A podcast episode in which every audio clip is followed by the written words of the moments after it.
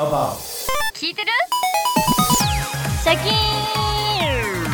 ネオ TBS ラジオ。ネオトークアバウト。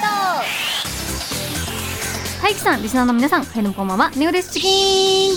今日のネオトークアバウトはですね新しい部活動がスタートします。題してトークアバウトニュース部。はい、毎日ですね世界中でいろんな出来事が起きていると思うんですけれどもそこには私たちの生活にも関わることがたくさんあると思います。だけどこうなかなかこう自分からアクセスしないと分かんなかったりとかちらって聞いたことあるけどこれどういうことなんだろうなっていうニュースがね私正直めちゃめちゃあるんですけどそういうのをこういろいろねニュースを皆さんと勉強して知っていこうということで毎月最終土曜日はネオトークアバウトニュース部をやっていきたいと思っております。その月に特に話題になったニュースを学んでいこうということで早速ニュース部の顧問の先生をお呼びしましょう。顧問こんばんは。TBS アナウンサー喜入智弘です。いつもね受験企画でそうですね。私もお世話になっておりますけはい、れども、キーレ先生に来ていただきました。今回はニュースということですね、はい、そうなんです。そんなキーレさんをですね、顧問にお迎えしてやっていくんですけれども、2024年2月に学ぶニュースはこちらです。政治家の裏金問題。ここも数ヶ月いろんなとこでこうニュース見たり聞いたりしてるんですけど、はいそもそもの部分からちょっと聞いてもいいですか？はい。そのまずニュースになってる裏金って何ですかね？まず大前提として政治家の皆さんはうん。お金の動きをすべてきちんと報告書に書かなきゃいけないというルールがあります。うんうんうん。もちろん政治家なので国のためそして我々の生活のために政治をするので、うんうんそれに使ったお金は全て公開するというはいはい法律で決められています、なるほど。政治資金規正法とも呼ばれていますけれども、うん。どこにどんなところでお金を使ったのかこれは書かなきゃいけないというルールなんですね、はいはい、はい。で今回の裏金問題というのは、うん。そのお金の動きをうん。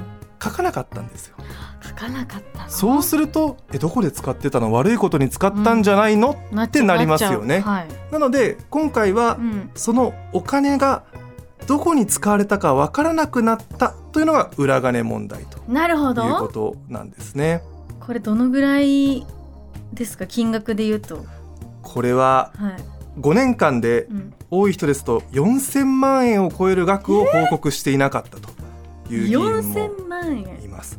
で額もそうなんですけれどもどこの誰がとなるとうん。今政権を担っている与党の自民党うん。さらにこれまた派閥って聞きますよね。まあ、派閥っていうグループがあるんですけれども、うん自民党内で一番大きい派閥グループの安倍派にその裏金を作った議員が多かったということで大きな問題になってるんですよね。そのたくさんのお金ってどうやって集めていくんですか？これ一つお金を集める場所ってまあいろいろあるんですよね。それこそ国からもらったり政党からもらったりっていうのあるんですけれども、うん今回問題になっているのは政治資金パーティーで得た収入を裏金化していた、はいつまり政治資金パーティーでもらったお金をうん。どこに使ったか書かなかったっていうのが問題なんですね。なるほど。でも政治資金パーティー行ったことあります？ないです。よねわかんない何してるんですか？まあパーティーなんですはい。なんか映像だけ見ました。ありますよね、乾杯みたいなどんな人がパーティーに来るかっていうと、うん。まあ、企業のお偉いさんとかが行くんです。なんでかっていうと政治家とのつながりが欲しいじゃないですか。パーティーに行けばうん。直接話せるんですよね、か。なのでその企業だったり資産家の人たちは、そのパーティー券と呼ばれるそのパーティーに参加するための券を買って、はい。その会に参加するんです。買っていくそのいくらなんですか？チケットの金額。いろいろある。るんですけど1枚2万円ほどと言われていますうん。これは法律で認められています。政治資金パーティーは悪いパーティーつまり法律で認められていないパーティーではないので、うん。政治資金パーティーで派閥がお金を集めるっていうのは、まあ、ある意味悪いことではないんですよね。悪いことではないんだ。でそのお金を我々の生活のために使ってくれれば、確かに。まあそれはね悪いことではないのでね。まあプラスになれば。どうやってこのパーティー券を売って誰がどうやって買うのかって、まあうんいろんな方法があるんですけれども、うん今回の自民党の安倍派という最大派閥の場合ですと、それぞれの議員が何枚売ってねっていうノルマが課せられてたんですね。えー、ノルマあったんだ。はい、でそれぞれの議員が例えば地元とかでパーティー券買ってくれませんかって言って、うんうんパーティー券の購入を促して、うん。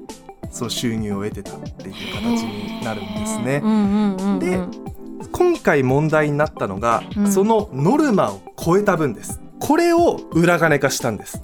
あ、なるほど。あ、そういうこと。はい。建前としては、うん有権者から政治資金パーティーのパーティー券収入つまり、まあ、政治に使うお金ですよと集めたお金をうん報告書に記載せずに議員が懐に入れたっていう話なんですようわだからパーティー券買った人はもちろん派閥のお金に使うんですよね、うん。政治のお金に使うんですねって私お金がいつの間にかうん。議員の懐に入っている、ー何に使われてるかわかんない。わからないお金。これ誤解してほしくないのが、うん。懐に入れてもうん。何に使ったか書けば、まあ、主に政治についあてきちんとした名目で書けばいいお金なんですけれども、うんうんうんうん。書かなかったっていうのが問題なんですよね。書かないとちょっとね何してるかわかんないしマイナスに考えちゃいますそうよねなんですよ書けないってどういうことっていうのが今回の肝なんですよね。そうですよね。例えばある政治家さんがうん「いやねおちゃんさんちょっとうちに投票してほしいんでうん。これぜひどうぞ」っていうお金って書けないんですよ。賄賂だから。絶対書けないお金ってあるんですよね。だからそういうお金に使ってたんじゃないのっていう指摘があるんです、まあ、ただこれを悪いことに使ってましたよっていう議員は、うん。まあ、今ちょうど国会でやってるんですけどいないんですよね、そうですよね。まあ、実際あの収支報告書に書いたらちゃんと使ってましたよって言うんですよ。うん。このでももうこの裏金は問題視しないとどんどんなんか崩れていっちゃいますよね。そうですね。国会議員の聞き取り調査を今自民党が行ったり、うん。岸田総理自身も強い危機感を持って対応すると言ってた。言ってるんですけれども裏金作りが行われていたのは事実、うん。仮に今はしてませんと言ってもまあ過去の話にしてはいけないと思ってるんですよ、うんうんうん。そういう悪いことをしていた議員が今実際に国会議員としてあの日本の政治を動かしているっていうことにうん。我々は危機感を感じないといけないと思っていそうて、でね。でもその政治家を選んだのも私たちで。そっか。選挙だ。そうです、はあ選挙大事ですね、うん。なるほど。こういうのにもつながってくるのか、うん。本当にクリーンな政治家うん。これを選び抜く力っていうのは我々にも必要ですしね。だからこそ本当にクリーンな人そうじゃない人うをきちんと明確にしてくださいっていう声を上げることも一つ大事だと思うんですよね。ねですからこの裏金問題も時間が経てば、うん。あれ？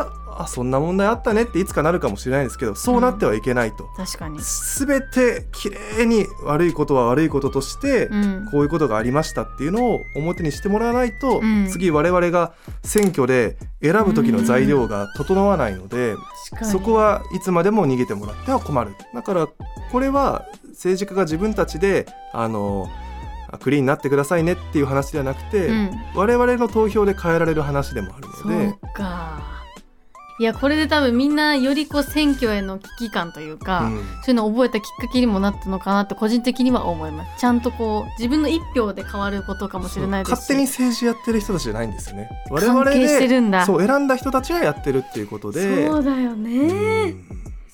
うん。あーいやこれは結構そのなんていうんですかこうニュースでやってて見てただけの話かなと思ってたんですけど私たちにも関係ない話ではないってことですね。そうです。うわああの新聞だったりテレビラジオのニュースを意識して聞くだけで理解度ってぐっと変わってくると思うので、うんうんうん。あくまで今回のは入り口で全部を説明できてるわけではないので、うん。ちょっとでも分かんないなと思ったことを、うん。そういった新聞だったりテレビラジオなうんうんうん。どで調べてみると、またこういろんな情報が入ってくるので、一つきっかけにしてほしいなと思います。めちゃめちゃ素敵な入り口をありがとうございました。わかりやすかったです。顧問ですからね。そうだ顧問ですからね。顧問ですからということでキール顧問また来月もよろしくお願いします。よろしくお願いします。えーニュース部に取り扱ってほしいとかですねキーレイさんに解説してほしいという気になるニュースがあるリスナーはトークアバウトの公式 LINE の方で連絡をよろしくお願いいたします。ということでネオトークアバウトは今夜はここまでです。また来週